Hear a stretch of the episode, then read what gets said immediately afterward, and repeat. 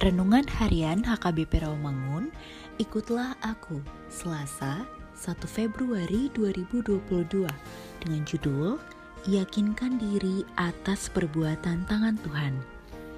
Bacaan kita pada pagi ini tertulis dalam 2 Petrus 1 ayat 16-21, dan bacaan kita pada malam ini tertulis dalam Yohanes 7 ayat 1-13. Dan kebenaran firman yang menjadi ayat renungan kita hari ini ialah Ibrani 4 ayat 16 yang berbunyi, "Sebab itu, marilah kita dengan penuh keberanian menghampiri tahta kasih karunia, supaya kita menerima rahmat dan menemukan kasih karunia untuk mendapat pertolongan kita pada waktunya." Demikian firman Tuhan. Kita sering melihat tanda dilarang masuk pada beberapa tempat dan ruangan di tempat-tempat tertentu. Hanya orang-orang tertentu yang boleh masuk ke dalam ruangan tersebut.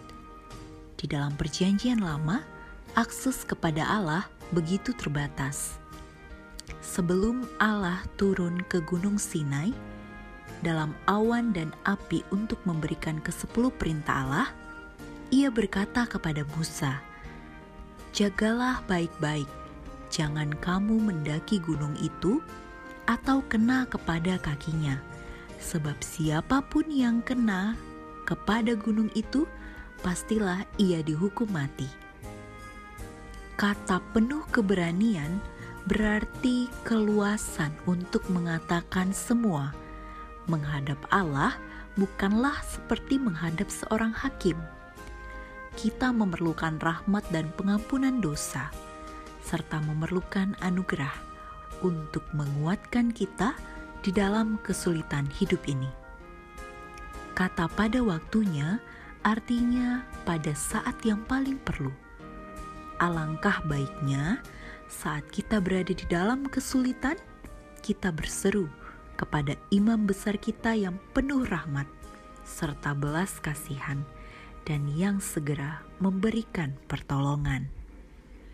Ayat ini merupakan suatu janji Allah kepada orang percaya bahwa pada saat yang diperlukan, Tuhan akan memberikan pertolongan yang kita perlukan. Oleh karena itu, tetaplah percaya kepada Allah, dan Allah akan menghampiri kita dengan tahta kasih karunia-Nya. Mari kita berdoa. Tuhan Yesus, ingatkan kami agar kami dapat semakin percaya akan perbuatan tangan-Mu yang mampu menolong kami di setiap kesulitan yang kami hadapi. Amin.